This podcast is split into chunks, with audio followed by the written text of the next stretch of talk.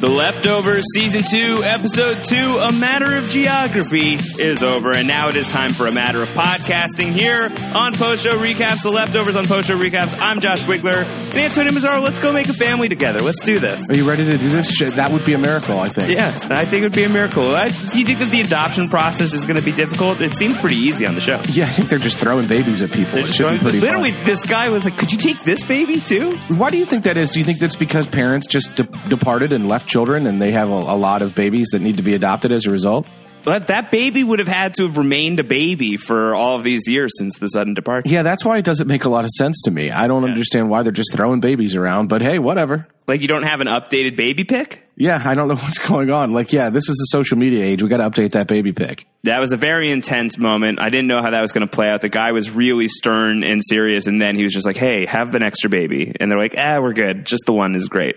Do you want two? Because everything I'm hearing makes me sound like you should have more than one baby. yeah, but two is better than one. Right. You don't have a friend. It's like when you take a it's like when you take a cat in, you know, you probably want to get a second cat for that first one. Typically, typically you do, unless I don't know. The cats don't always get along. It's not a, it's not a one for one. Tell me how tell me how that works in the Wigler Fox household. Uh, we've got two cats. They know each other. They've known each other forever. Uh, they're not brother and sister. Pardo is fat and old. Bella is skinny and old, and she hates him. And he's kind of just like, "Why do you hate me so much? Is it because I eat all your food all the time?" That's Not probably a, that's probably not why. A great match. Yeah. not a, not a great match. Not a great match. that's He's a probably why.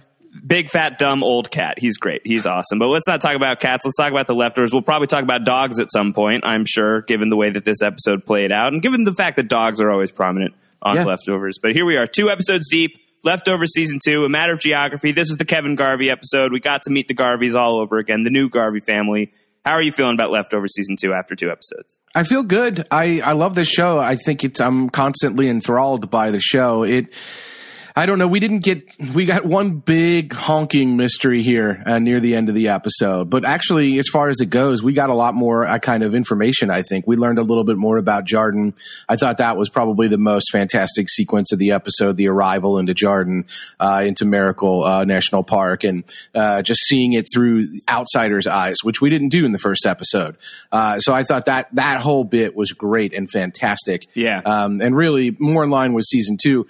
The, the stuff that went before that was a lot of kind of season one. We had Kevin's dad showing up. We had, unfortunately, uh, uh, for Kevin especially, Patty showing up. Yeah. Uh, both alive, uh, both uh, in talking and in corpse form. So that was very interesting. And uh, I, I love the music as usual. I I think the show is uh, is is just fascinating to watch and talk about. But where it's going, I could I could not tell you. Yeah, yeah, a lot, a lot going on. I think that we'll we'll unpack that. Hopefully, we'll have a few ideas about where this might be going by the time we're done with this podcast. If you guys are just tuning in, we're podcasting about the leftovers every single week. Uh, postshowrecaps.com slash leftovers iTunes is the way to subscribe to that. Antonio and I re- recapped all of season one. We're going to be doing the same thing for season two. Season two off to I think a really terrific start. I thought this was another really awesome episode.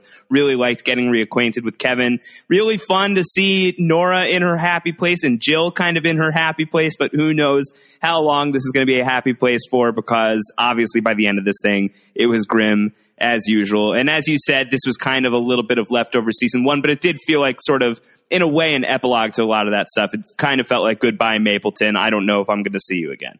Yeah, I mean, I think that that's true. I, I don't. If if that's where we leave Jill and her mother, that's rough, man. Yeah. that's rough. If we Well, don't see I that, think I think that we'll see Tommy and the mom again. I think that we will see Jill's mother again. Uh, I just don't think that we're going to see them in Mapleton. I mean, maybe they've got some Mapleton business themselves to wrap up, but I think everybody's coming to Miracle. Oh, you think Tommy and, and Mommy are coming to Miracle? Well, I gotta imagine that's how we're gonna get them. I think that the show is all in on Miracle these days. Uh, I think that I, I think we've got Patty in Miracle, obviously because she's a tag along with Kevin. I think that that's how we'll get these people back in the mix. I think that there's gonna be some sort of convergence coming in Texas. Are we going to get the uh, the Frost twins coming in too? No, That's get them bad. out of here. I'm No. done with the Frost Twins. I, I had almost completely forgotten about the Frost Twins until you just said their name. I like the Frost twins. I know you I don't want see them. Jack and uh, Jack and Jill, Jack and John Frost, or whatever. Jack and Jill are. Frost. I don't know what their names are. Oh, yeah, man. I, I mean, I'm glad that we're kind of converging this harmonic convergence into uh, Miracle. I think it's a really interesting and fascinating kind of thing to look at because it, I don't know if you noticed, and this isn't really jumping ahead, but if you read the fine print as you're in the Miracle Visitor Center, the belief is truly that the fact that no one departed from Miracle is not a statistical anomaly; it's a statistical impossibility, Yeah. and that is It's like a, it was. Uh, I think that there was there was some in like the exhibit. Yes. There's some there's some text in there, and it says something like one in way more than a trillion, some Yeah. number that I can't even fathom. Yeah. Yeah. Some some number that is unfathomable, really, and a word that I'd never heard before. Exactly. Uh, to describe a number. So, yeah, it, and they said it was determined statistically that it, it's impossible that that happened. And so that just that that alone is a great premise for what they're doing and I think it gives this show some life and some legs and I think that it's sort of fascinating to find out how that impacts every aspect of life in Jarden uh, within Miracle National Park, and I think we can uh, we can talk about some of the things as we will in this episode that played into that. We talked a lot about that last week, of course, uh, and it really is now all centering around the disappearance of these three girls, uh, but also what the hell was going on with Kevin. So we'll get into that. Yeah, we need to talk about Kevin. Let's talk about it right away. I mean, we we start the episode with the scene from last season where Nora finds Holy Wayne's baby on the doorstep. As we know, her name will be Lily. Thankfully, not Baby Wayne. We're not going to be calling her Baby Wayne moving forward. Why not? Well, we can if you'd like. I mean, on this I- podcast, we can call her whatever we want. yeah, the the more I think about it, the more I kind of actually do dig Baby Wayne. So she finds Baby Wayne, Baby Lily Wayne. She finds her at the doorstep. We get a little bit of a conversation of what to do with this baby. We want to keep the baby, but Kevin is saying, "Ah, but we don't really know each other." And Nora's like, "All right, well, what do I need to know?" And Kevin says, "Well, I killed somebody, or at least I buried a body." And he just comes right out and says the whole Patty thing. And Nora takes it very well. Yeah, surprisingly well. Well, that's because she has a little secret of her own, Josh. Yeah, I hire prostitutes to shoot me, though, is a lot smaller, I think, than I buried a body. I watched a woman kill herself, and then I called your brother to help me bury her body. Yeah, well, I, I mean, I think it's. Uh, you'd think that you'd like to think that that was a load off of Kevin's mind, that he really got it off his chest, and that helped him out, and that this is sort of this uh, confession, almost like this is what happened. Like a, we're going to confess our sins to each other and talk about all the weird shit that we do. This is like like beyond third date stuff. You know what I mean? Like this is the weirdest thing about me. Uh, but he's not really telling her the whole, whole, whole truth, and he's holding that away from her even later into this episode when she says, "Whatever you have, I can, I can deal with it." He doesn't tell her. So even though he's willing to tell her in this moment that he buried this body and covered it up, he he he can't. He doesn't get rid of anything by doing it. Really, it's sort of just like this uh, fleeting moment of clarity in the relationship that does definitely dissipate pretty quickly for Kevin, unfortunately. Yeah, unfortunately, and I think you bring up an interesting point. and We are jumping ahead a little bit, but he doesn't. He doesn't reveal the whole thing. He doesn't say like he says, "I sleepwalk. I walk in my sleep. That's why I was on meds. I, I stopped taking the meds. I thought that would be the end, and then this whole Patty thing happened." But he doesn't go on to say like, "And she's still here. She lives in my brain." There's some sort of Tyler Durden, you know, where is my mind nonsense going on here. and she is somebody who says, I can handle anything, and he still won't throw that at her. So I think that that's a really interesting development. Yeah, and I mean, I I think that we have to really. I mean, that's kind of a centerpiece of this episode. Kevin's visions of Patty, if you will, and where those are coming from and what they mean, uh, and whether they're similar to what was happening with his dad or not. And do they make him a crazy person? Right. Do they make him a shaman? Do they make him some kind of spiritual leader, a prophet, if you will, or or, or is he just nuts and has he inherited that from his crazy dad? And I mean, that really touches on a lot of the central questions of this show. I mean, that that's well, that was one of the things that played out throughout the course of the first season with Kevin. He's seeing these weird things that are happening. We talked about one of our favorite characters, the BBA, uh, the big bald a hole. Yeah, where is the BBA? The BBA. Oh, apparently everything's coming to Miracle, Josh. So I we're just so. going to traipse in from the woods one episode. Probably happen. BBM. The BBM, the big, the, the big bald miracle. that's, that's what I was not thinking, but let's let's stay away from what I was thinking. Okay, I don't. I'm not sure what you were thinking. The Okay, big, it's the, cool. the big BM. Is that all Stop it! thinking? Stop. But anyway, um, no, I think that uh, I think that show's called Entourage. Um, what I was going to say is that uh, is that it's interesting that this has kind of been the central Kevin Garvey conflict from the beginning, and you can take the man out of uh, out of Mapleton, but you can't take the craziness away. He, there's no geographic solution uh, to fixing this problem. But I thought it was a matter of geography. And it really isn't. It does not appear to be a matter of geography with Kevin. He's yeah. crazy and screwed up and carrying these ghosts around literally no matter where he is. And yeah.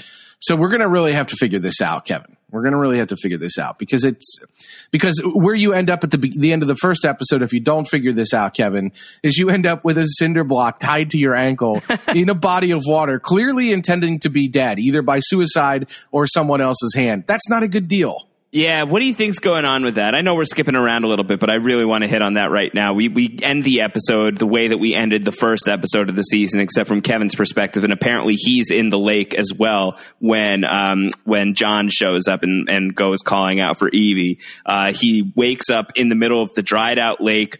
Uh, covered in in dirt and terrible stuff, and he's got this cinder block tied to his ankle is this something that Patty, as Kevin, tried to pull off? Did Kevin get himself into some other kind of trouble? What do you think is going on there? I think that's probably that's the most likely explanation, right? Is that he tried to kill himself uh, with Patty's guidance or to get away from Patty. I don't think that he's he's laying in bed. It's late at night. the The birthday party is over, so we know it's fairly late at night, and we didn't, we know the earthquake happened in the middle of the night, but he, I don't know at during that time period from the time he lays in bed to when he wakes up. I don't know how he has any opportunity to make an enemy that's going to try to kill him uh, like that. I think that it has to be self inflicted in, in a certain respect. I I really do think that that's either I I did this to myself. Uh, or I, or I, you know, somebody told me to do it, uh, and I thought it might make sense. I just really think that that's where we're going to come down on this with Kevin. I think it's a Patty influence thing. Whether it's to try to get away from Patty or because she told him to do it, I don't know. Any chance that it's the the stranger that Kevin meets at the welcome center, the guy who says like I can help you with your situation, who's a guy we saw in, in the the premiere as well. He's uh he's the guy that uh that John's son, I forget John's son's name off the top of my I think head. his name's Michael. Michael, yeah, he's the guy that Michael goes to visit to to go and pray with him. Um, so do you think that this guy could he be involved in this somehow? Possibly, I don't know. Uh, I I feel like that guy. Um, a lot of people are speculating that that's that's uh, that's either John or Erica's father uh, that he has some mystical power or belief, and that has put him at odds with uh, John, who seems Ooh, to be like this anti magic squad. And Michael's kind of the bridge, and maybe he's not supposed to be praying with him, but he's going out there to visit a relative. Maybe it's not a grandfather, could be an uncle, could be something like that. But a lot of people on, on especially on Reddit, are speculating about that. And uh, if you don't use Reddit, um, it's great, but the leftovers subreddit is especially very good because this is a show uh, where there's a lot of debate going on about a lot of the issues, and there's so much um, in terms of the show's mythos and the things that the show's really covering that it's a really kind of uh, great place to to kick your leftovers theories around and get uh, get inspiration for other theories as people are introducing ideas. And so a lot of people there are speculating that maybe that this is a uh, this is a relative of the Garveys and or not the Garveys, the Murphys. And I don't know. I think that that's possible. Uh, I seem I like that. I think that's cool. I, I, also saw like a comparison to maybe like the Wizard of Oz. Like he's kind of like the actual wizard living in this weird little trailer outside of town, uh, and maybe he has um, some kind of connection to something uh, directly or indirectly. I don't know, but uh, I do think that that's all very interesting. Um, and I don't know, I don't know. We I, I, we can get into a discussion of whether Kevin is is more shaman or prophet like, and if so, if this guy maybe is in tune with that. Um, but I, I, think that I don't think he's a malevolent force. Let's put it that way. I don't think he's the kind of person that puts a cinder block around someone's ankle and throws them into a uh, body of water. I don't I don't think you do that by the way with with someone who's alive. I think you I think if you want to drown somebody that's fine. You do that with someone who's alive. You don't do it with someone who's dead. So if you're willing to tie a cinder block around their ankle and throw them into water, why don't you just kill them? Like I don't understand if you're able to put the cinder block around their ankle, why don't you just kill them? Like I don't You question you question the strategy. Yeah, that's dumb strategy. I think that's more the thing that you would do to yourself if you wanted to make sure that it, it took. Um, you would tie the block around your own ankle and throw yourself in the water. It's the BBA. Yeah. Uh, BBA's the BBA. BBA came back. BBA is in cahoots with Ghost Patty and tossed him in. Yeah, because good. he's pissed that Kevin didn't kill that dog. yeah, yeah, he's really mad about that. Yep. Maybe. Should have should have killed the dog. Uh, what if the BBA comes in and kills all the dogs that are in quarantine? Uh, that's weird because none of those dogs in quarantine were crazy. They were all very docile. Well, And- we've we've seen what crazy animals have done on the leftovers before. Maybe they're putting them through the screening process so that when they come to Miracle, they're going to be awesome dogs. Maybe. Uh, and I thought, you know, well, it would make sense that none of the dogs within Miracle were crazy uh, because I think they speculated last season. There was speculation that part of the reason the dogs were crazy is because they had witnessed a departure and specifically just gone feral because Right. not all dogs were crazy, only dogs that may have witnessed something. And so I don't know if that's if if in Miracle, of course, within Miracle there were no departures, so the dogs wouldn't have gone crazy. But those were dogs in quarantine, which meant that they were coming from people outside of Miracle, likely people who lost someone. Uh, and so I'm surprised there weren't more crazy dogs in there. Yeah, not enough crazy dogs. I, re- I I don't want to get too hung up on it now, but I really like this theory that the stranger is John Murphy's dad because we were talking about this in the in the premiere podcast. We were talking about how the Murphys are kind of analogs for the Garveys in a lot of way. There's mirror images going on there, and I think it'd be a very cool twist to have this guy be John Murphy's father and have that dynamic in place. The way that there's a Kevin Garvey Senior with Kevin Garvey, we'll get into Kevin Garvey Senior in this episode. So I like that theory. I think that's really good. I Yeah, think that's fun yeah. stuff. There's definitely a possibility there. I mean, I, Yeah. you have to be careful with that because you don't want to say, "Oh, they're both African American, so they're obviously related." Sure, uh, that sure. would be a horrible thing for people to assume.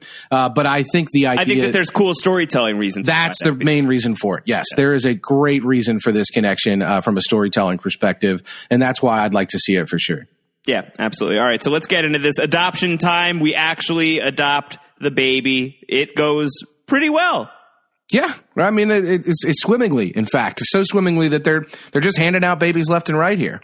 Handing out babies left and right. Uh, I know you're not a big baby guy, Antonio. Yeah, you're right about that. You're not a big baby guy. How do you feel about Baby Wayne? Do You like Baby Wayne? I feel like Baby Wayne's really cute. Lily Wayne, um, cute baby. Uh, I'm not saying babies aren't and can't be cute, but uh, the the crying of Lily Wayne, uh, and mainly my my issue would be with Kevin, not with the baby. Uh, That that's really where what gets my goat. And uh, Kevin's just you know taking the baby to the laundromat and letting it cry its eyes out, where he just puts the headphones on and ignores it.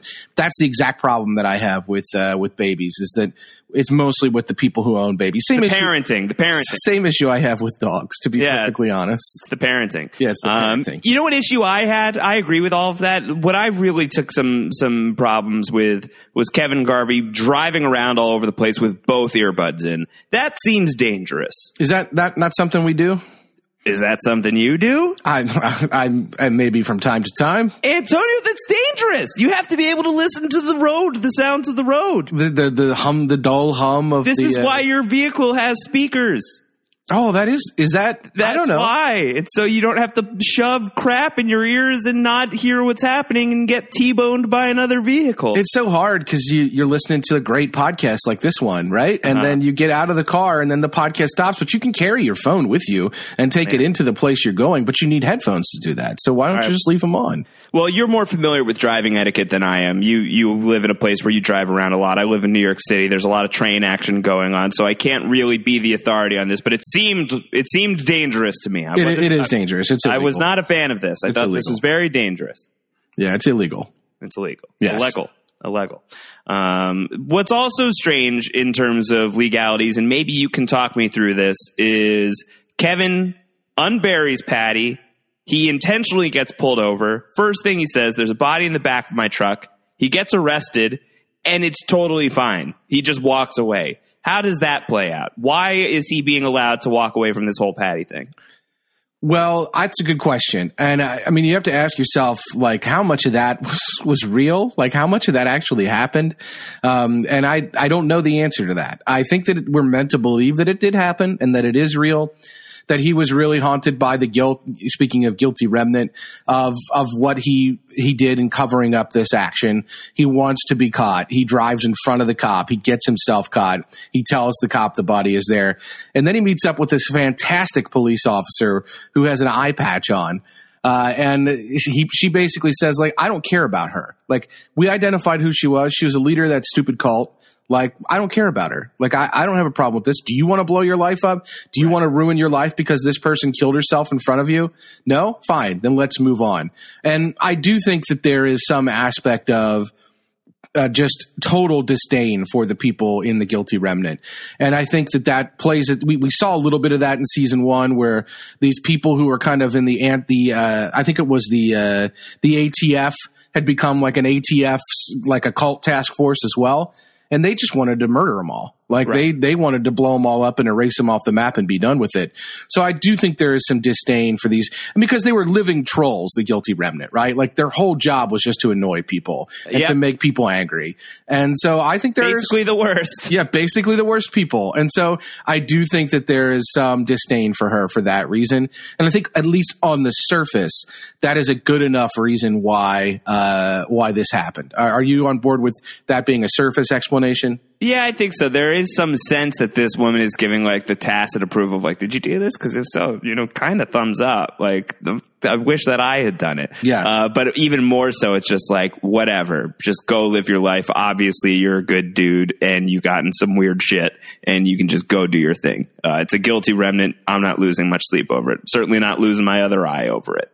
What do you think happened with that eye, Josh? I don't know. Because I wonder if we'll ever find out. Probably. She not. said. She said like, "Hey, uh, uh, you know, don't you want to ask? Yeah, don't you want to ask me about my eye?" There was a funny theory on Reddit that uh, maybe she had had an eye transplant and it was from someone who departed and the eye departed. Therefore, on the departure day, I don't know. Oh, weird! What a concept! I don't know. Do all, yeah. all these like organ transplants just vanish as well. Yeah, because I don't know how that works. Because if you donate an eye, that's you're probably not alive. It's not like a kidney, right? Yeah, I mean, I'm, I guess we wouldn't have heard that detail just because it wouldn't have come up yet on the show. If something like that were the case, if like original body parts of people who suddenly vanish just disappear as well, that's an amazing concept, though. Well, the thing is, uh, people don't know. Like, and this is one of the uh, one of the great scenes in this episode. I thought we it's the title of the episode, uh, and we have these these people from MIT come in. I don't want to jump too far ahead here. No, no, we're right at that but point. We're basically good. right at that point, right? And so uh, they don't know. Like the geographic explanation, I don't buy it because Kevin was literally um, in flagrante delicto. Uh, he was in the middle of a sexual act with someone who departed. Is that what that means? I, uh, basically, I mean, okay. like in that in that uh, in that context, yes. Uh, and and the the baby was literally inside uh, of uh, Amy Brenneman's character of Kevin's wife. So it's like if you if the baby's literally inside of her and disappears, then she's occupying the exact same geography. Right. So I don't. I mean, people are grasping at straws and paying huge amounts of money to try to find any information about this departure. I don't know. What did you think of that scene? There was one really kind of key element of it to me, at least. All right. Well, I'll just I'll speak to it broadly because I, I the same thing that was coursing through my head is the same thing that was questioning through uh, that was going through Michael Ausiello at TV Line's head. He had a chance to sit down with Damon Lindelof after the episode and ask him some questions, and his question was: the MIT students gave Nora hope that there may be a scientific explanation behind the sudden departure. I read that as Damon is going to give us an answer to the question he said he'd never answer, and I was thinking the same thing. This kind of idea of well, the show, the showrunners, Lindelof, you know, he keeps saying, we're not going to answer this big question. We're not going to answer this big question. And then on the show, you have the question being brought up as a possibly answerable thing. Um, Lindelof's explanation for that is that was not our intention. Tom Perrotta and I have been very clear about the fact that the show is never going to answer where these people went or why them. But we did start to realize that the characters on the show don't know that we're saying that. And so aren't we cheating by not having some characters on the show say, hey, we're still looking? Because they would be. You and I are never going to get the answer as long as we're alive to what happens when you die. The same is true of the departure. But that doesn't mean people don't spend their entire lives investigating what happens or adopting a belief system. So the MIT guys are approaching it from the scientific route of we believe that your family disappeared from this table because there's something happening in this room radiation wise. And even if their data supported that, it's still not going to answer where they went. It will just answer why them? So I like this idea of like in universe, people are still going to be asking those questions. I do think it rides this line between yes, in universe, these questions will be asked, but it's kind of rubbing up against audience expectations in a way that I do think is dangerous. Yeah, and I hope that the audience would would think about the things we were just talking about. How Kevin was in the middle of a sex act with someone, and only that person disappeared. They were Mm-hmm. occupying literally the same geography. The baby and its mother occupying literally the same geography. And I hope the audience would say, "Well, that's a kind of a grasping at straws thing by MIT." There, probably we shouldn't be assuming that this is going to lead to an answer, and the scene is not here for us to assume that we're going to get an answer. It's here for us to assume that people want there to be an answer, but it, they're they're even the brightest minds in the world are coming up with a solution that doesn't make any sense. Right. And so I hope that that's that's the case. I I do find it interesting because uh, I think the main thing that I'm tracking with that scene is that there is there is a belief and that there is perhaps um, a simmering idea that we could have another departure. Yes, and that's great. That's great. That was one of the things of uh, when Nora was like, "What are you saying that it could happen again?" And the guy's basically like, "Yeah, man. Like, why wouldn't it happen again? Right. Why shouldn't we be prepared for the fact that this could happen again?" And that's really, I think that that's the hugest elephant in the room. Uh, the question of where did everybody go and why did they go is a biggie. But you can, in your life, rebound from that. But what happens if it happens again and now you're gone? And where did you go? Uh, so there's this simmering fear, as you called it. And I think that for perhaps this season, maybe it's going to boil over. It's something that you and I talked about at the end of last week's episode. Could a departure happen again? And I like that the show is dealing with that. Yes, and even if the departure is not Jarden oriented, in other words, even if it didn't happen already, even if that's not what we're Right. going to assume happened with Evie and the other two girls, And I'm thinking that it's not. I'm thinking that that's a natural disaster. I agree. Uh, and or there's some or there's some criminal uh, explanation to it, and there was also a natural disaster. Um, I don't know. Earthquake Machine from 24, the video game. Yes, something like that could be could be 24 the video game crossover related. That's that's something we should definitely track. I think we should plant a flag there. we definitely need to plant a flag on that. Uh-huh, yep. yeah. That's- what, what's that flag going to look like? It's going to look like, I don't know, it's just going to say, uh, Chloe, we're out of time. Chloe, there's no time. There's no time. There's no flag. Chloe Chloe shows up on Brooklyn Nine Nine this season, by the way. Okay, now we're really fa- we're falling. But any at any rate, I, I do think that there that that that's not necessarily meant to be that way. But Yeah. the, we're we're getting an empty car that seems to be running with music playing in it and all their stuff in it, and the car is locked. It is almost like they departed right out of that car. And so this is not.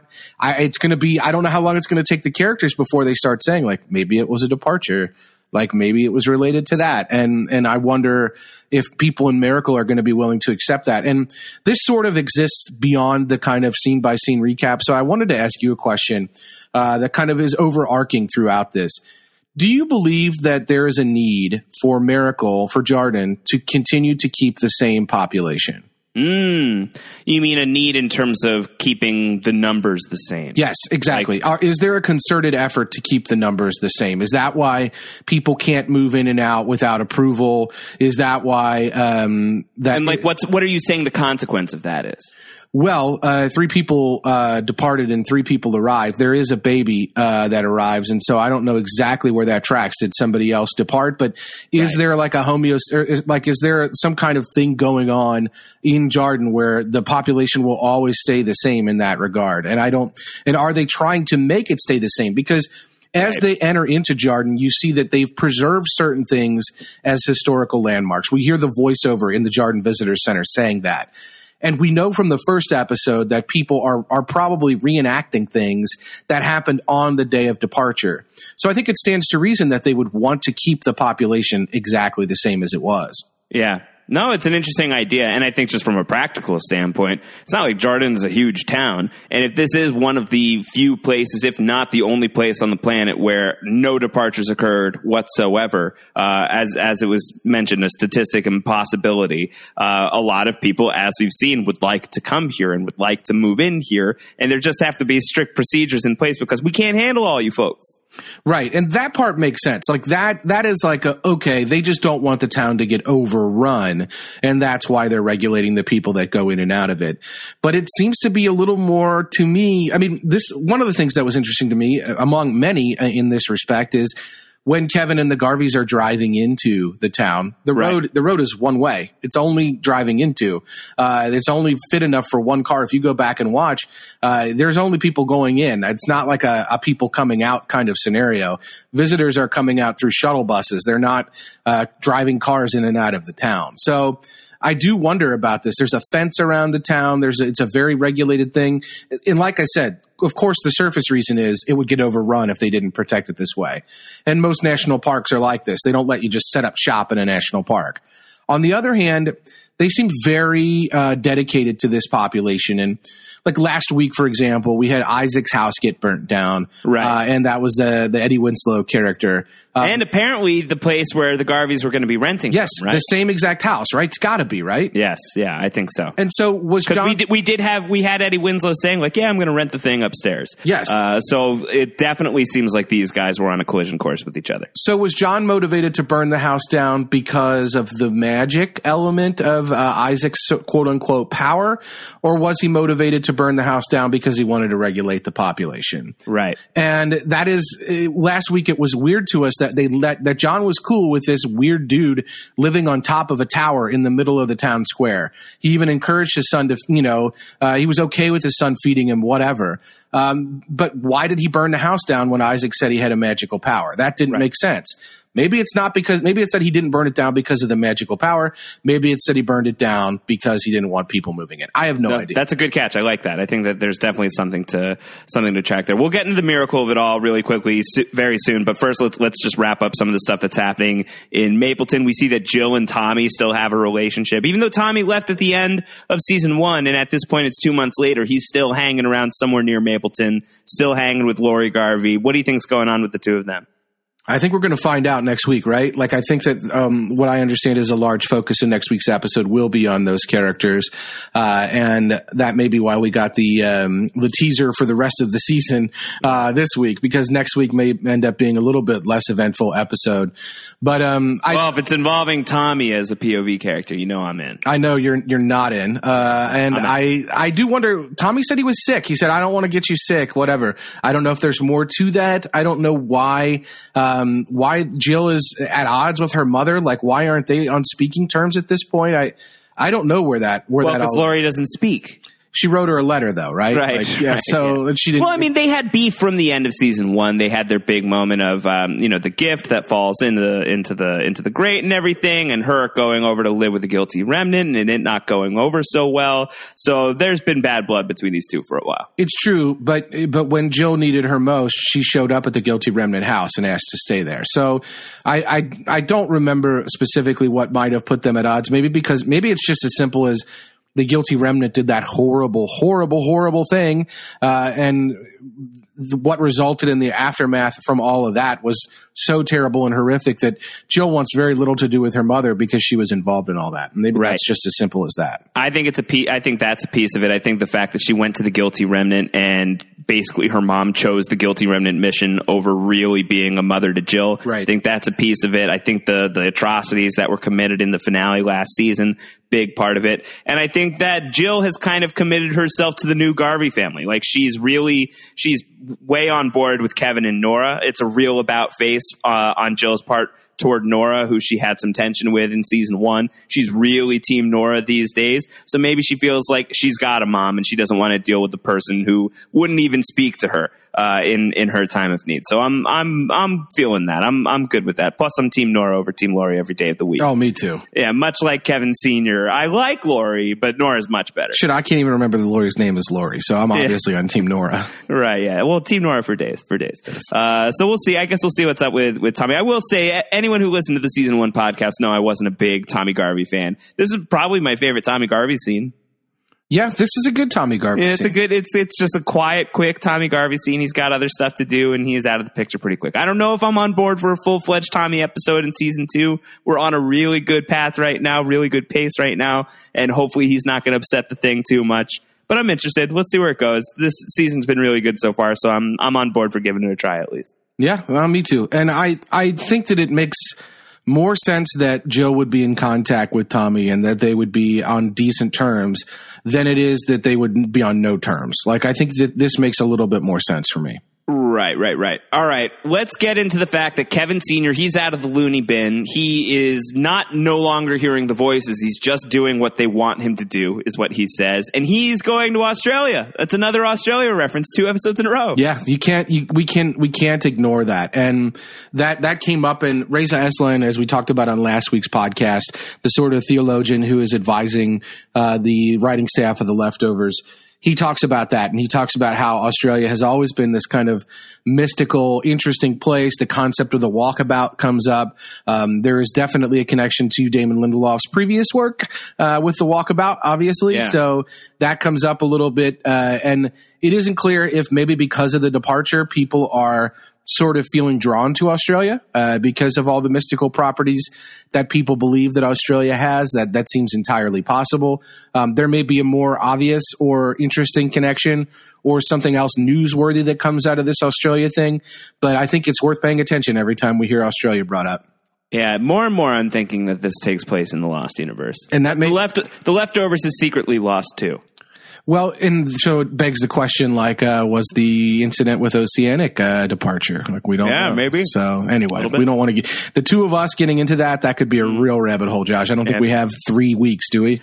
No, we don't have three weeks. We don't even really have like thirty minutes right now. Okay, so, so let's just let's just keep going. Let's just keep going. We should skip past, but I thought that was interesting, and obviously this starts to bring up the idea for Kevin uh, when he's hearing that his dad is going to Australia. He's like, maybe I could leave. Maybe I could get out of here. And we get that great scene in the restaurant uh, with the with the pasta with the sauce on the side, and it's a little too al dente. What was the what was the exact phrasing of that? Brittle brittle bite or something? Brittle yeah, to the bite. Uh, with with the brittleness to the bite. Yes. Yeah, she ordered it without the brittleness to the bite. Technically, not a substitution.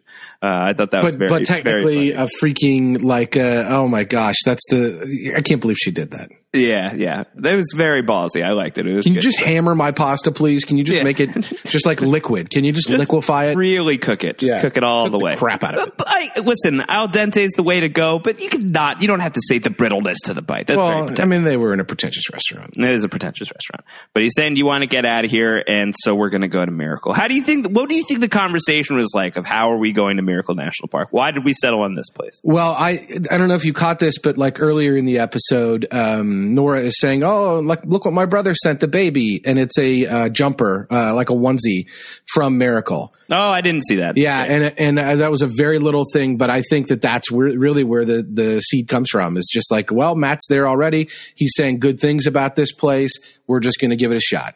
Yeah, and it's a shot. It's all that all that's intended is that they're going to give it a shot. They're not. Oh yeah, it's a rental. It's a six month thing, right? it's a rental. Yes, this isn't a purchase. We're not buying land in in Texas. Come on, that's crazy.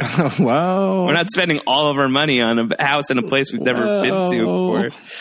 Let's talk about that. That yeah. does happen. About that, about that. Okay, so they're going to Miracle, and then we get this great scene that you were talking about before, sort of this montage of, of what it looks like for everybody who's coming into Miracle and the big long line that it takes to get into the place, and sort of the culture. It's like a music festival outside the gates uh, of just all these hippies playing music and selling stuff and living together, and people who are coming up to the car being like, "Hey, I'll buy a wristband. I'll buy a wristband." Total music festival culture. Yeah, it's really funny. You, you, you definitely you definitely see that. You've got your RVs and people passing things around and people trying to get better access and on and on and on. Yeah, yeah. There's some bad red licorice going around. Let me just tell you that. Please do not eat the bad red rope licorice. Yeah, there's some bad stuff going around. Holy Waynestock is a Holy Waynestock is your hashtag. it's a missed right. opportunity. That's pretty good. Uh, but you you had some interesting observations uh, that you were telling me offline. I wasn't paying as much attention to this scene as you were. Uh, I think you've even you've seen the episode twice now at this. Point. I did watch it twice. You're a crazy person. All right, so tell me what you saw. Tell me what you saw. This was really good stuff. I think everyone would like to listen. I'm trying to remember what exactly I texted you, but I will. Well, you say, texted me a picture. Yeah, there is a picture, and this is not. This wasn't my observation. Uh, this. this is being hotly debated, I think, as we speak on Reddit. Uh, there was a picture of the entrance to Miracle, uh, and the sign. It, there's a there's a screenshot where where the Garveys are first pulling in, and the uh, the the the gate is opening up Yeah. for them and the the bar is up and uh, someone named uh, HBO N Fatty F A T T I Dude, uh, I love that. did That's it great. Is that say what HBO and Fatty. HBO and Fatty, which that's is uh, how a lot like of the people new celebrate. Netflix and chill. It is a new Netflix. Well, we're not going to go there. you just watch HBO and eat.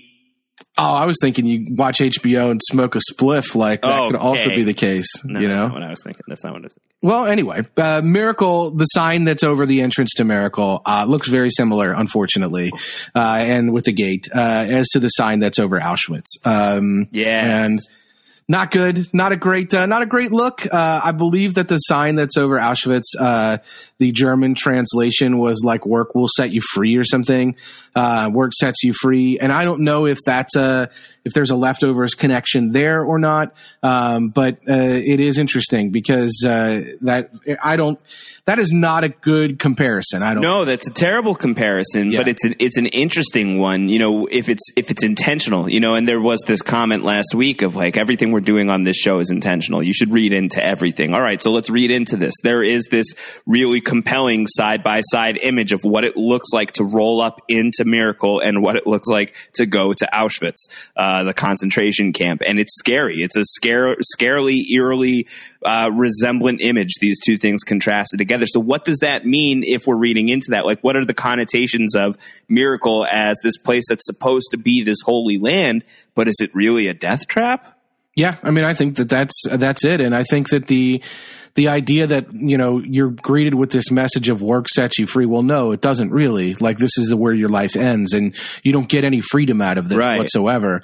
Uh, and I think the idea is okay. You're going into this place that claims to be a miracle, and you're you're walking through. You're literally passing under a gate with a message on it, and this message is miracle, miracle, miracle, miracle. Maybe it's not supposed to, maybe it's not a miracle. Maybe Right. it's not what people think it is. And I think more than anything, that's the message I'm getting is like, look, the, the message might say one thing, but what you're really going to get is, is a lot different. And of course, I think that that's, that's already kind of prescient and that's already kind of top of mind because of what we saw in episode one. Uh, we saw that this place that is seemingly holy has some dark secrets, um, Yeah. like uh, John's John's anti magic squad, if you will. Uh, and things that are going on there, people excluded, uh, people treated very negatively, people living very regimented lives uh, because they live in a national park. And then what happens with Evie uh, is a horrible thing that happens, and Right. certainly not a miracle by any stretch. It's a terrible occurrence, and so I think that that is it's sort of like, hey, you you might be expecting a whole lot out of this place, but you're going to get something that is truly not special and not a miracle, and that's Yeah. dark. That's really dark. And it's sad because the Garveys have been in kind of a light space, you know, notwithstanding the whole seeing visions of the person who committed suicide in front of you and then you buried her and then you unburied her and you presented her to the cops and the cops are like, ah, whatever. You know, if you take all of that away from it, things are going pretty well for the Garveys right now. And now they're going to roll up to Miracle thinking that all their problems are going to be solved and it's actually just going to be a whole lot worse. That's really sad. That's a bummer, but that's also the leftovers. Yeah, it's true. It is also the leftovers, so it's it's it's to- perfectly in keeping with uh, with I think what we what we know from this show. Yeah. All right. So we see that Patty's going to stay with the dog, or at least she offers to. Uh, we, we we roll into Miracle. You have to put the dog in the 60 day quarantine. That's horrible. That's really tough. And Kevin gets to say goodbye to his dog, and Patty is there with him. Says, "I'll stay with him if you want. Maybe he'll effing talk to me." Uh, and Kevin is still not talking to Patty at this point. Yeah, and I'm, this is a good time to bring this up. I guess as good a time as any. Uh, Josh, Kevin Garvey, is he crazy or is this uh, or is this something spiritual? What do you think? I mean, I I just asked you what do you think. I know we've deba- we've debated this a lot in in the season one podcast. You know, it's something that this show could be going toward that route. It could be something where there's a little bit of a supernatural thing going on, or it could be a practical. Kevin is just losing his mind. There's a family flaw that's going on here with the Garveys, or the Garveys are both chosen people. I don't really know. My guess is we'll probably never know for sure. This doesn't seem like the type of show that would ever give us a concrete answer on whether or not he's crazy or something else could be going on. I'd love to be proven wrong, but I don't know what that looks like. Um, my impulse is that. I guess maybe I'm a little more man of science on the thing. Like I kind of think that he's just a little bit of a nut, and maybe Patty is just a manifestation of that but there could be something else going on. I really I don't have a great read on it yet. I'm not and I'm not uninterested in it, but I guess I'm not heavily invested in it in either direction. I'm I'm willing to roll with the show and however the show lets this one unfold. Yeah, and I think what's really interesting about that is the Holy Wayne thing. We had the same kind of question about Holy Wayne in the first season, and we, we is he a liar? Is he a charlatan? Or is he a, is he a fraud or whatever? Right. But he hugged Nora, and it it had an impact. And there were other people who he hugged that it truly had an impact on. And so whether or not he was a charlatan, it's this sort of John Edward kind of thing, uh, the crossing over John Edward, not the uh, John Edwards, the uh, philandering former candidate for president. Um, but yeah, it, Not really. It's this sort of thing where it's like, does it really matter if it's a lie or not? If it makes people feel better, uh, then mission accomplished. And I think that that's sort of what we're dealing with with Kevin is like, is he a shaman? Uh, this, this comes from the, the Reza Aslan article, and I think it's on point. It's that the question that was asked by vulture.com, and we'll link this in the show notes, is when Kevin Sr. is released from the mental institution, he says he's now doing what the voices say. So Right. was he quote unquote crazy pre departure? Uh, were the Kevins chosen before or after? And Reza says that's a very good question. And he laughs and he says, is a shaman chosen or made? Most primitive tribes believe shamanism and even prophecy is a hereditary condition. It wasn't just Moses that was a prophet, his brother Aaron was as well. Jesus has this prophetic nature, but according to his followers, so did his brother James. Muhammad was a prophetic figure, uh, but the first Muslims truly believed that his prophecy existed in the family line. So his nephew Ali and his grandsons are also carrying this ability. And this ability of shamanism is passed on from father to son in almost every religious tradition. And so the thing is, as Reza Aslan says, the fascinating thing about mental illness is that it's also hereditary. Yeah, And, yeah, and, and that's I- great. And you know, we don't, we weren't around in 1000 uh, AD or you know, uh, 50 BC or whenever some of these other people were populating the earth. Or so we would like our listeners to think. Yes, exactly. Well, I've always been here. Yeah. Yes, it's like the Overlook Hotel, Josh. I've just been kind of here since 1920. But Midnight. but what I would, but I mean, I've I've often thought about this. Nowadays, when we see somebody telling us what they think Jesus is saying to us on the street corner, and they have a long beard, we think they're totally nuts. You know, we just ascribe complete insanity to them. But what if they're prophets? Like, how, how would we identify a true prophet nowadays? I mean, it, we, it would really get lost in the noise, and we would obviously put them in a mental institution. So I'm not uh, taking a broadside against all religion and saying all former prophets or all people that we assign spiritual leadership to were crazy people or were, you know, had uh, mental health issues but I, you know, that is that's out there, uh, and and we don't know if that's what's happening with Kevin or not. Um, is he losing his mind or is he having a spiritual experience? And I think that that's sort of the central question of Kevin Garvey, really more than anything. And I don't know where that all goes, but I think that all of the things that things that are happening to him can be read through either of those lenses. And I actually think we don't do enough.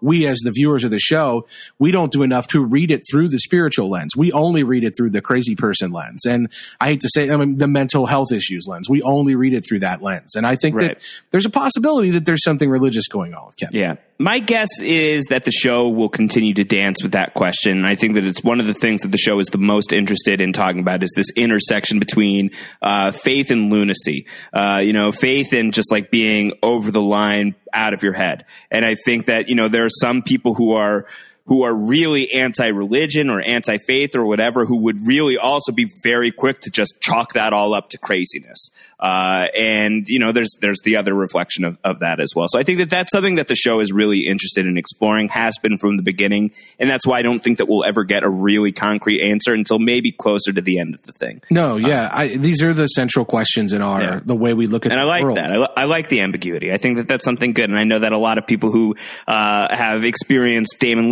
Lindelof's work in the past don't love that ambiguity with him. But I think that it's interesting, and I, I like that it's it's left up to interpretation. It, I, I honestly think it plays a lot better on this show, which has maybe I, I somewhere in the neighborhood of uh, one twentieth of the viewers of Lost. Uh-huh. Uh, I think it plays a lot better in this world. I think it's okay for this show to be ambiguous. I think on a big network They've drama, done a really good job with that. Yeah. yeah, that delivers. The, the, listen, the the rational versus spiritual kind of debate, the man of science versus man of faith.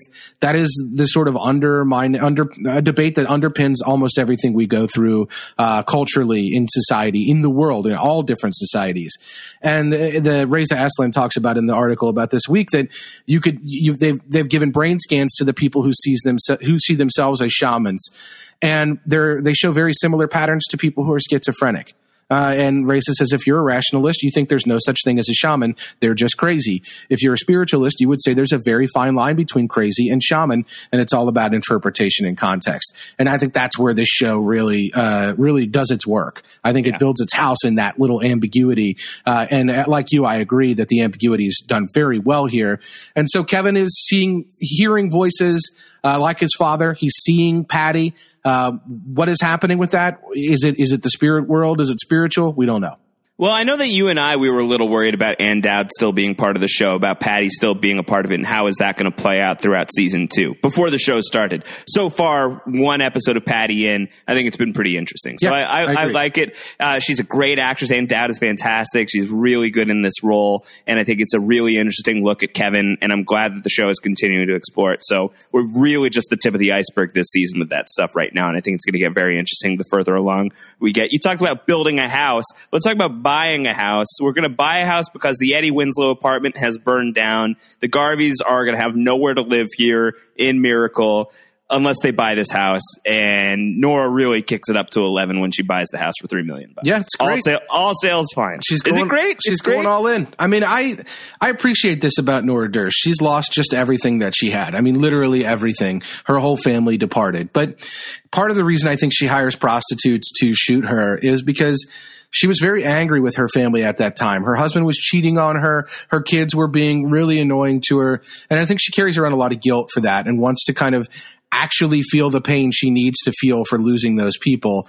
And I think she's had a lot of issues with that. So I appreciate this all in nature of Nora Durst. If you'll recall the end of season one, when she goes to uh, Kevin's doorstep to get the baby, she was actually writing him a Dear Kevin letter. Like, yeah, she was sure. ready she to was, go. She was bouncing. She was leaving. And it's funny because she says to Kevin in this episode, my luggage is already in my car. And Kevin doesn't say like, why was your luggage in the car? Like, where were Right. you going? Uh, Right. It's just kind of glossed over and we're, we're all in on Nora Durst. I love Nora Durst. So Oh, she's the greatest. She's I, I love this. I just I love it. It's like at this point, what do you have to lose if you're Nora Durst? Like, go for it. Well, what you have to lose is you are spending all of your money on a house in the middle of Texas that might be like a scary, crazy cult town that you know very little about and have never really set foot inside of when you could instead choose this fact that your rental is burned down as a sign that maybe you should live somewhere else and you could move to like, I don't know, Hawaii or somewhere beautiful and awesome. Yeah, but if you do that, you're still carrying around with you everything that happened before. Better to give the $3 million up and try something completely different uh, and actually try for a miracle uh, than it is to accept the, the sort of continual uh, nature of your existence that doesn't do that. Yeah. And I think that that's, I think that that's really where Nora Durst sats. Like I, you know, I know what's on the other side. The other side is me hiring prostitutes to shoot myself. The other side is me not having a family. The other side is me not having any semblance of anything normal or any kind of embrace of anything potentially great because of everything that went before. My brother is here. If you guys want to be here, I'm all in. Right. Yeah. Fair enough. Fair enough. I thought it was questionable. It is I hear what you're questionable, but I, I, what like, you're I. I, I hear the question and I accept the answer. Okay, sounds good. Uh, so they're going to buy it. Kevin is kind of more where I'm coming from. He's not thrilled with this choice. Yeah, but Kevin Kevin is really kind of I think Kevin is really running from a lot of stuff still and I think Kevin is like the looking for a geographic solution, a temporary one. Like maybe this will work.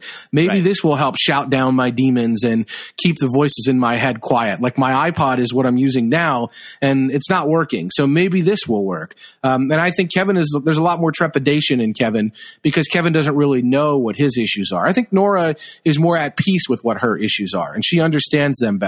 And I do think that what happened with the guilty remnant and the real dolls gave her gave her a lot more clarity on on what she needs for emotional happiness uh, than it did for Kevin. Kevin is still really caught up, and Nora recognizes that obviously and says, "I can help you. I want to take it on," but he doesn't want any part of that. Right.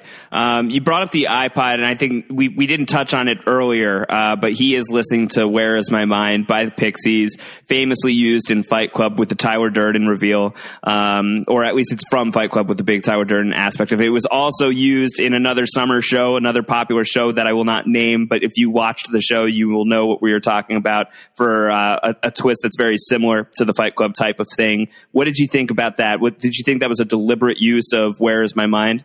Yeah, I mean, not necessarily because of Fight Club. I think that the other example you were just kind of hinting at is a lot more on point with that. I think the lyrics are "Where is my mind?" and I think that if you, I mean, first of all, I love the freaking Pixies. So anytime you want to put the Pixies in uh, into a soundtrack, I'm on board with any explanation of any of it, uh, and that's fine with me. But I think that just the the very on point definition uh, or the the words from the song um, I think are, are really good. Uh, and I think that if you if you look at uh, kind of what Kevin is up to, he's also listening to dubstep. He's listening to music that probably, anything loud. Yeah, it's probably not helping uh, what he's getting into. You know what I mean? He's like, trying to drown out the sound. Yeah, he's trying to drown out the sound. And but when you when you drown it out with "Where Is My Mind," I don't know that um, I don't know that it's it's going it's going very well. Like uh, I I just think that it's it's really uh, really interesting to see how that all plays out.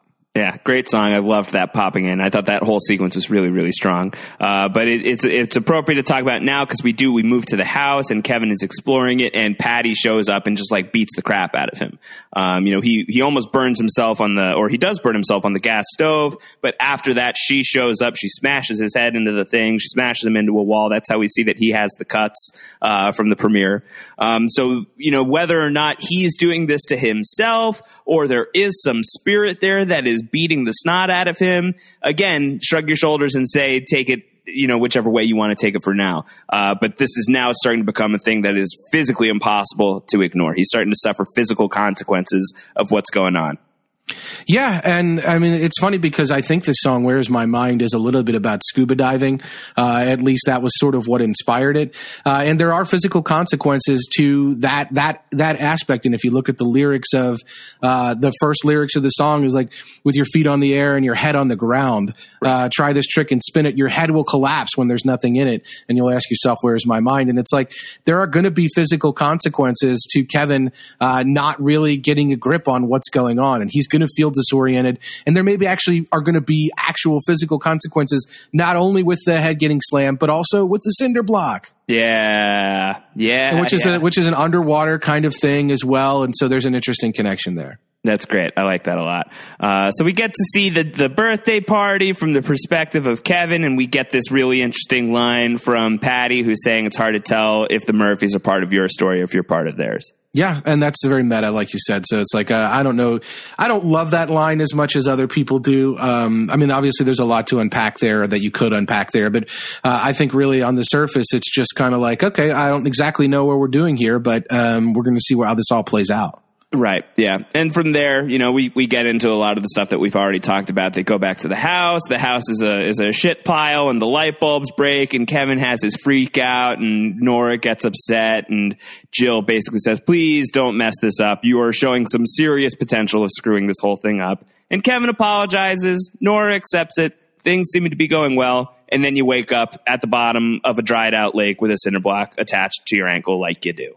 Yeah, yeah, that's really it. Just, just happens. It's pretty basic stuff, and he's wearing a different. Like he's shirtless when he goes to sleep, and when we see him next, he's wearing a white shirt and khakis. I'm not quite a guilty remnant outfit, but also not that far from it. Is that what he is? He wearing khakis? I, I, I don't remember. I know that he's like covered in sediment. yeah, know? so maybe they're not khakis. Maybe they're white pants that got dirty. Yeah, they're really it gets really nasty. Whatever happened to him was was no bueno. But we've seen this kind of thing happen with Kevin before, where he has had these blackout periods, and we get to see the scenes filled in later on, where he was like an active participant in life during the times that he was conked out.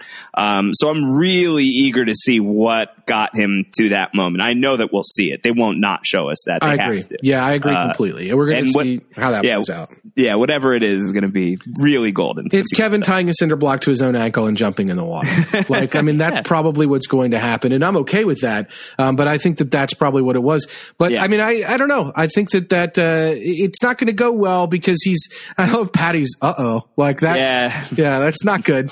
No, my. Not good. Yeah, it was good. I like that. And yeah, as you said, after this episode, we don't get a traditional next time on the leftovers. We get a this season on the leftovers. And I think that that's particularly poignant because I feel like this episode feels like part two of the premiere. You know, this episode really feels like it's the yin to the yang of the first episode. And I feel like these two really work together very, very well as a piece. Yeah. Uh, and I, I really like getting the Garvey perspective. I loved meeting the Murphys last week. I think those are really great characters, compelling characters, but the Garveys are great too. And it was a really nice reminder that where we left them at the end of season one of The Leftovers was a really interesting spot. And it's carrying over just as strong here in season two, at least to start. Yeah, and this was the right episode order, by the way. I think starting Yes, with Miracle definitely. and exposing us to this town and making us making it more about this sense of place and the people that live in it. I think that was way better than if we would have just started with the Garveys and walked in in a more traditional way. Yeah, I agree completely. Really smart. All right. Anything else from this episode before we wrap up? Two rapid fire questions for you. Let's do it. Yeah. Okay, one. Did you notice they li- they lingered on a shot of Holy Lily touching the pie? No, I didn't notice that. Yes. Ah, you know, come to think of it, yeah, They- yeah, she she was coming at that pie a little bit. They lingered on a shot of Holy Lily touching the pie. If the pie was poisoned, did she fix it? Did she cure it? she fixed the pie. I don't know. I'm If just she saying. if she hugs the pie, then she fixed it. Yeah, well, maybe maybe the maybe maybe Holy Lily doesn't have to hug. Maybe she can just touch. I mean, Okay. it was so it was so weird to me that they showed that happening uh, because it was weird to me last week where John was super concerned the pie was poisoned, uh, concerned enough that he delivered it to his next door neighbors. Right. And then when it came time for his birthday, and they're like, "Let's go get the pie," he had kind of look on his face like, "I don't want to eat that pie." I don't Uh, but pie. but nothing happened. We didn't see what happened with that. And then this week we see them getting the pie and the baby touches it. So Unless you want to blame the pie for the earthquake. well, that's what I was going to ask you. Is the pie? Does the pie have anything to do with what happens with Kevin? Like maybe that's where's my pie? Maybe that's where is my pie? So then the only other question I had from this episode was what's the what's going to happen with Mary? What's going to happen with Matt's wife? Something's going to happen with her, right? She's not just Right. going to sit there catatonic the entire time. Right. Well, I hate to break it to you. I still haven't watched The West Wing. I remember that this was a point of contention when we were doing leftovers the last time. And this character, Mary, Matt's wife, is uh, the actress who plays her, Janel Moloney, is from The West Wing, a, a favorite show of yours. Yeah. Maybe uh, maybe maybe my favorite show, I think. Yeah, and you you had said at the time like you don't just cast that person to play a character that doesn't do much. Nope. And we, we uh, had a hint in the first episode that she's. Right. gotten better since she got there. They, Matt was cut off from saying truly what had happened, but Right. something's going to happen with Mary. You got to imagine something some- about Mary. There's something about Mary. We haven't seen much of it yet. You know, the Matt episode has to be coming up sometime in the nearish future. What got Matt to Miracle, uh, and what miracles may have unfolded for Matt since he's been there. And I'm sure Mary will be very, very deeply tied up into that. But yeah, they keep talking about how Mary's doing better. And granted, she's like in a wheelchair and she's not just bedridden and everything and she's you know able bodied enough to move across the country to Texas that is definitely an improvement but we're not seeing her walking and talking and having a bubbling personality right Yeah, not that much better. So not that much better so we'll we'll see you know jury's still out on what's going on with Yeah, jury's still out. Jury's still out on a lot. I, I'm gonna. I want to rewatch the first two episodes, sort of in, in harmony, to see if if there are any differences, even in, in slight differences in the same scenes we saw. I did like that we saw in the first episode Kevin kind of staring off into the abyss in John's house, and he says, "Oh, we had the same living room." I'm guessing he probably saw Patti there, right? Like or Yeah, something yeah, like yeah. that. Uh, so knowing what we know from episode two, I really like seeing. I want to watch episode one again. So Yeah. uh, I'm going to do that uh, before we get into episode three next week. Uh, I would encourage anyone else who's really on board with us to do the same thing if they can. I think there'll be some rewards there. But other than that, I think we've covered this episode. yeah i think we've covered it thoroughly all right if you made it this far i think it's hashtag holy wayne Holy stock. Waynestock holy Waynestock that's what got we all want the to hear permits lined up. That's what we want to hear from you. Stay away from that red rope licorice. It's bad. Bad. Uh, tweet that our way. Antonio is at AZ Mazzaro with two Z's, one R. I'm at Round Howard. We'll talk to you again next week when The Leftovers comes back for episode three. Make sure you're subscribed. Postshowrecaps.com slash leftovers iTunes. And if you want to hear more stuff that Antonio and I are working on, we've got a bunch of podcasts in the mix. We're doing most shows recapped on Fridays. Typically, it's our new podcast with Rob Cesternino, where we're covering as many shows as humanly possible. It's a really fun time, so make sure you're listening out for those. You can do the post shows reca- postshowrecaps.com slash iTunes and subscribe to everything that's coming up there. We also have a Fargo podcast that's going to be launching soon. We released a preview episode of season two over the weekend, so go track that down. That's with Jeremiah Panhorst, Mike Bloom, and Kurt Clark. They're doing their Once Upon a Time podcast. So basically, everything is happening. So many podcasts happening on post shows. It's happening. It's It's, a miracle, Josh. It's a miracle. It really, truly is. All right, everybody. We'll talk to you again next week. Leftovers podcast returning one week from today. Take care, everybody. Bye. Bye.